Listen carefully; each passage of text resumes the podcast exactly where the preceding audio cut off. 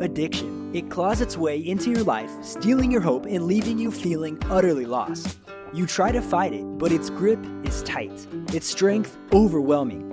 You may feel defeated, but there's still a light burning. It's the light of hope, of recovery, and it shines from those who have faced the monster of addiction and emerged victorious, transformed by the power of faith. Welcome to Restored by Faith, the Addiction Recovery Podcast, where we ignite the flame of hope by sharing triumphant stories of individuals who have shattered the chains of addiction and found true freedom in Christ. These are not just tales of overcoming a struggle, they are war cries, testimonies of resilience, and transformations fueled by unwavering faith. Let's dive in. Hello, everybody. Welcome to another episode of Restored by Faith. Today, we got our one of our up and coming members of leadership, Daniel. Um, he's going to tell us a little bit of his testimony. He's going to just tell us where his heart is at today. So uh, I welcome you if you would like to introduce yourself. Yeah, how you doing? Uh, everybody that's listening, my name is Daniel. Uh, I'm not supposed to say my last name. Uh, so my name is Daniel. I'm 19 years old. I've been in D-Port uh, five months now. Uh, five months today, actually. Praise God. Amen. So, um, yeah, I've been in D-Port five months now. Um, Adult Teen Challenge has, has definitely changed my life. I've known about Adult Teen Challenge my whole life, actually. Growing up in the church, they always used to come and, and visit my church. And you mean, I just, I've always known who they were. Um, they would come and lead a whole service. You have 20 guys up there singing worship songs, and then three of them would give a really powerful testimony, and then usually the lead staff member, sometimes the director, would come and, and give a word, and it was just always really, really powerful, powerful stuff. So it's definitely I never thought, obviously back way back when, you know, that I would ever be a part of the program, but definitely I I I look back then I used to think, man, is it really changing lives? And now I can definitely say today, it really does change lives. Um, so as for me, my my life, um, I have uh, parents who are immigrants. They're from South Africa. They are they were born like 30 minutes apart. My dad was born in Harare, South Africa, and my mom she was born in Zimbabwe, a more popular city in South Africa. They moved down here in uh, 1999 after having my sister in 1997, and uh, they've been here ever since. You know, and even way back when, when they were down there in Africa from a very young age, both of my parents, even though they were separate lives, they grew up in ministry and they that was a very big part of who they were. And as they grew older, it was never changed. My dad was a minister before he left, and same thing for my mom. So when they came to America, it didn't change. They just picked up where they left off with uh, joining ministries, plugging in, um, being pretty pretty faithful to the ministries as ministers and elders and uh, counselors to other people for the most part, I only remember in my life going to three different churches. It was a, a First Baptist church, then I went to a non-denominational Living Waters, and then my parents actually started their ministry in 2012, Calling to Me Ministries, located in Mesquite, Texas. And uh, that's pretty much been my whole life since since about 2012. You know, I was born in 2004 myself, so pretty much from the time I was around eight years old, every Sunday, no matter what, I was in church, and it was probably my own church. I was always doing something church involved. And it's still like that pretty much all the way up until I came here. So that's that's the biggest part of my life, and I thank God because that's like my saving grace. I like to call that my saving grace. Yeah, how are you able to um, see just an immigrant life and differentiate it with now? Is it all one and the same, or do you still have like that strong part of the culture within you? I mean, when I was younger, for the most part, I really tried to like hide it. You know, I mean, I guess I I, didn't get it because you know, growing up, you just you see a lot of other um, immigrants and, and, nationalities, and you kind of think that yours, especially being African, let's just be honest, in society, it's, it's kind of made fun of more. So it's like you kind of want to kind of keep it a little more quiet. So for the most part, I just tried to fit in with everybody, and, and now it's it's more like I want to learn more I want to, obviously, I'm an American citizen, so I want to get my passport, be able to go back and see where my parents grew up. There's a lot of people back home who have, since I was a kid, have been talking about how much they want to see me, and I don't even know who they are. But I obviously, I want, I want the chance to dive into that. I'm not ashamed of it anymore. You know, like I used to, it got to the point where growing up, I would actually be like feel weird about telling people my last name, like Mutasa, just because I know they'd be like, "What?" Yeah, I just said my last name, but it, it, don't, really matter to me. But uh, yeah, I say my name and people be like, "What?" and I'd be like, "Yeah," and they'd like be like Mufasa. so, but now I, I love it. I mean, I love it. It's who I am. It's who God created me to be. So, yeah, right on. And we all have our own individual paths that we're walking. Um, what brought you to the program exactly? You said you were a uh, a pastor's kids, you know, those pastor's kids or, or something else. How do how do you been able to? Hmm. how would you be, explain that from the inside looking out? Oh, that's that's that's that's a real. You know, I'm not one for stereotypes, but that's a real stereotype, man. I mean, pastor's kids is like you really are under the most scrutiny once you anyone anywhere finds out you're a pastor's kid, especially socially. It's like they're automatically assuming you're supposed to be the most behaved kid so that if you do anything wrong already, it's like, aren't you a pastor's kid? Um, and like I said, it's just the way, at least, at least the way my mind was being shaped and molded as I grew up is I wanted to fit in. I had two parents that were not from America. I was the firstborn son in my family, so I'm over here just trying to figure out America for myself. Really, it's like my own coming to America moment and uh, I'm trying to do my best to fit in, and, and ultimately, it just it led me down a lot of dark paths. You know, I experienced sexual trauma from like a very young age, and because of how different, you know, my parents viewed America compared to where they grew up, it's like I didn't even understand. I didn't even know what sexual trauma was at that age. I didn't even under physically understand anything was wrong at all, and and but it was very wrong.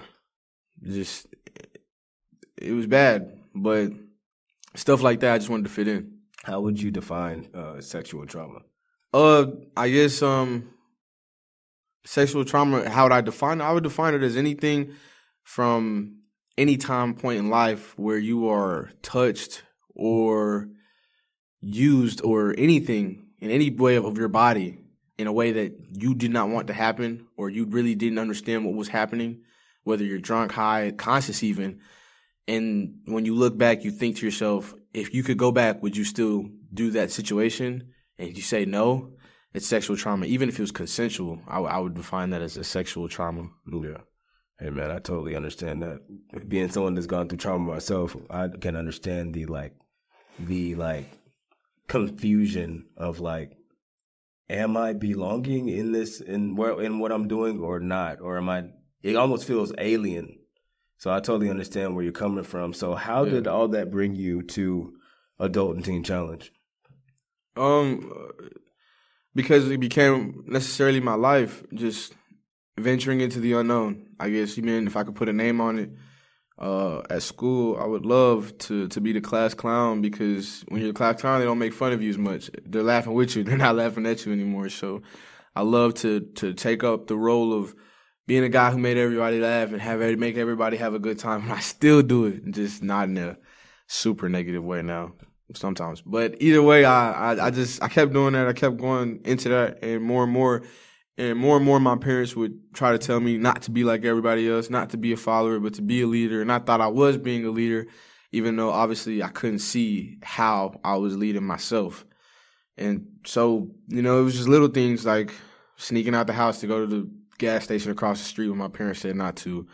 Um, taking my dad card and, and buying video games without his permission and ended up spending three thousand dollars within five months on video games. Um, it was being at school and trying to be so individualistic because you know my parents having the culture that they are, they're very strict about a lot of things, and and obviously they're very Christian. They were very good Christian parents. So obviously, a lot of what they're saying is also influenced by scripture and me just hearing one thing at home and then going to school and seeing so many a whole different culture, having so much more fun. I would be in middle school falling in love, like genuinely falling in love with women. Um, mean, at that age, I'm being introduced now to pornography. I'm, I'm just so many different things are being introduced to me outside of the home that my parents have no idea about. That it's like at home it's like I hear one thing, but outside of that, it's like I'm literally in a whole nother world. So I kept diving more into that because that was what's fun, right? Sin is fun. Sin is never unappealing. Sin is appealing. So it mm-hmm. was fun. It was good. It was it gave me the adrenaline rush to be the guy who got away with everything. I used to relish the opportunity to get away with something. I used to tell my friends all the time I can go in the store, grab a candy bar, nobody's gonna catch me. It just I was boasted about that. I was happy about it. Yeah. So, at which point did the sin actually rear its head and and show you who it was? You know, because I know for a fact that when sin at first, yeah, it seems like it's going to be fun and it's going to be awesome, and then it brings you to the end of that trial, and then you're just like, oh my gosh, where am I and what is this? You know. So, at which point for you did you finally hit your rock bottom, if you will? Uh, I guess it would be when my, my parents found out that I was smoking. Um, I, I, I was first introduced to weed um, when I was a sophomore in high school by, you know, I was I was blessed. I was a smart kid growing up and I was in classes with older kids, uh, math classes. And so obviously the kids who are on regular classes, some of them in there might be struggling. So, you know, those are the kids that would call me over, the younger, smarter kid in their class to give them answers. And you know, one day I walked into a bathroom that I just, I shouldn't have went to the bathroom at the time, but who knows? I probably still would end up falling into it sooner or later. But that's what led me to start smoking in the beginning. I was around 15 and that was around 2019. And I really wasn't smoking consistently then, but it was in 2021. I was a junior in high school, getting ready to be a senior. Everything was going great. I had my car. Uh, I had my phone. I had a job. I was like captain on the football team. I had scholarships. I was talking to some good colleges. I'm thinking like, man, like, ugh, I lost my virginity. I, I just thought I had it. I thought I had it really going for myself. Um, but I, I ultimately I was just blinded by the world and so, you know, when you're living like that, obviously it's going to catch up to you eventually. What's done in the dark will always come to the light, especially when you have praying parents at home. And I happened to go out one night. I had uh, some weed that I had in my room. I had forgotten it was in my room. I didn't even know it was still in my room.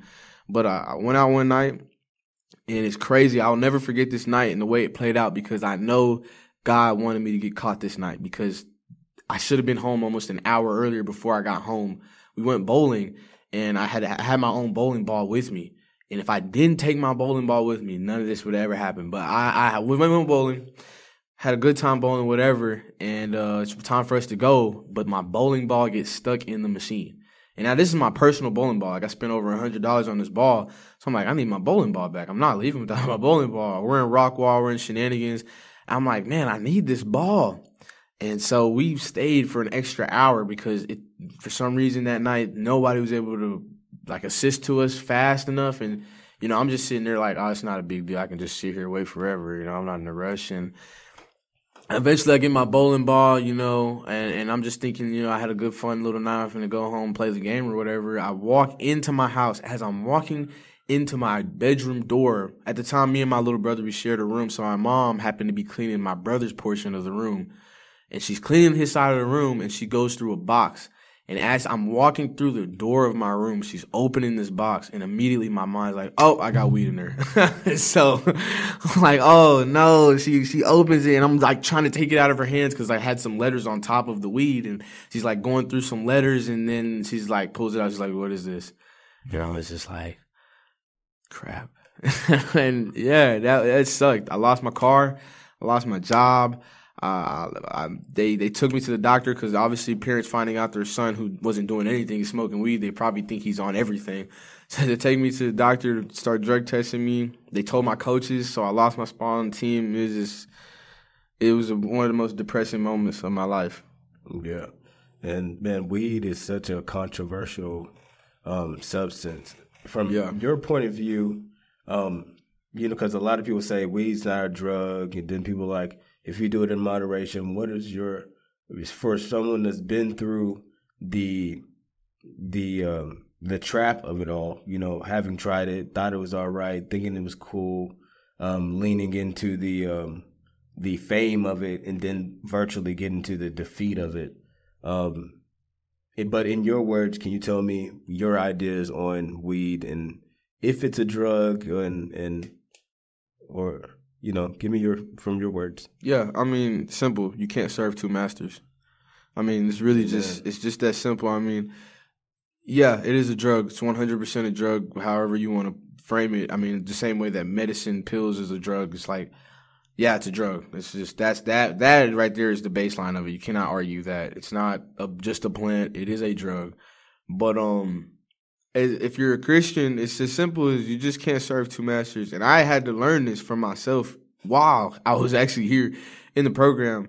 You know, I had to learn that you can't have one and have the other. If you really want a deeper relationship with God, if you want God to grow you into spiritual things and you want to reap everything God has for you, not just surface level, not just like, oh, I know Jesus Christ. Yeah, we talk. Yeah, I, really, he loves me. I kind of love him. I go to church every once in a while, whatever. If you want that surface level stuff, cool. Keep smoking, do you. But if you really want everything God has for you and you want to know that you're stepping into God's perfect plan and will for your life, you don't you don't need to touch it. I promise you. All it does is distort your mind. You know, there's a scripture. I'm sorry, I can't quote it exactly right now, but it's to now I, beseech, now I beseech you, therefore, brothers, to present your bodies as a living sacrifice, holy and acceptable unto Him, which is your spiritual worship. I'm pretty sure that's Romans 12, 1, 2, maybe. Mm-hmm. Maybe I'm wrong, but that to present your bodies as a holy and living sacrifice, perfect and acceptable. If Jesus Christ is in your body right now, I'm pretty sure Jesus wouldn't want to be getting high with you. You know, if Jesus Christ is standing there right there with you and he's going through everything with you, I'm pretty sure he he doesn't want the blunt if you would pass it to him. So when I think about it in a sense like that, it's like if I can't give do this and participate and give praise to God for this, it's not something I could do and claim to be with him at all. So for me, it's, it's something I've completely let go. And you know, there's a lot of people you know I still know now that will argue it, and for them, it's just I have to give them the room to grow into it themselves. But for me, I know simply I can't serve two masters. Yeah, it causes me to think of this illustration of can you imagine if you were sitting there in church, you know, the worship music them played, they got the smoke machine, then now the now the lessons coming, but they left the smoke machine on. Now the whole house is full of smoke. You can't see nothing. Yeah. You're having a hard time breathing. And the and the part for us as as Christians is we're not stationary we are the temple of God. So when we're going out into the world, we carry and we carry that smoke with us. Now we aren't seeing anything, and now we're not hearing anything. You know what I'm saying? So it's like, is it that weed? I mean, it can calm you down to the point to where you're a motivated. Like there is no going forward. There's only reaching around and and and slipping around. There's no definite um, actions, you know. But yeah. in my opinion, it's a drug. You know, I've I've For been sure. there and done that and had my downfalls from it. So I commend you on on getting away from it and and leaning on the word of God. Because if anything, because I could say anything about weed, but whatever the word of God says about us, um, you know, using substance using substances or yeah or having two masters or any of those things. If the word of God says it, that, I mean, that's our rock. You know what I'm saying? Yeah, firm foundation. foundation. Yeah. Nah, seriously. Yeah. So um, now that you're here in the program, can you tell us a little bit about it? It's not teen easy. It's teen challenge. Yeah. I mean, what can I say? You mean you got you got guys that you're meeting from all over. I'm not even from nowhere out here. I'm from D Town, Dallas, Texas, and I'm out here in the country town living. I'm wearing boots right now. I ain't never owned a pair of boots in my life. So, uh, it's, it's, I think that's the whole point though. It's, it's meant to take you out of what's comfortable. I, now I kind of look at it as like the wilderness. I look at it as Jesus when he went into the wilderness, Paul when he was, uh, after he, you know, was blinded on the road to Damascus and his sight was restored. He spent time with Ananias being taught by Ananias. It isn't like he spent one day and then he was gone. You know, he didn't spend one month and he was gone. Paul probably spent several years with Ananias learning the ways of Jesus Christ before he was able to go out now and boldly become the Paul we, we know through the through his uh through his letters to the churches. Um it's it's the wilderness. God has brought us and, and, and me and anyone who's out here for this time specifically because he wants to teach us something. And it's not some one lesson, it's not just two lessons, but it's multiple lessons. Sometimes it's daily, sometimes it's one lesson a week, sometimes it's one lesson every two months. But it's something that he's trying to harden and teaching you that you could not have learned outside of here.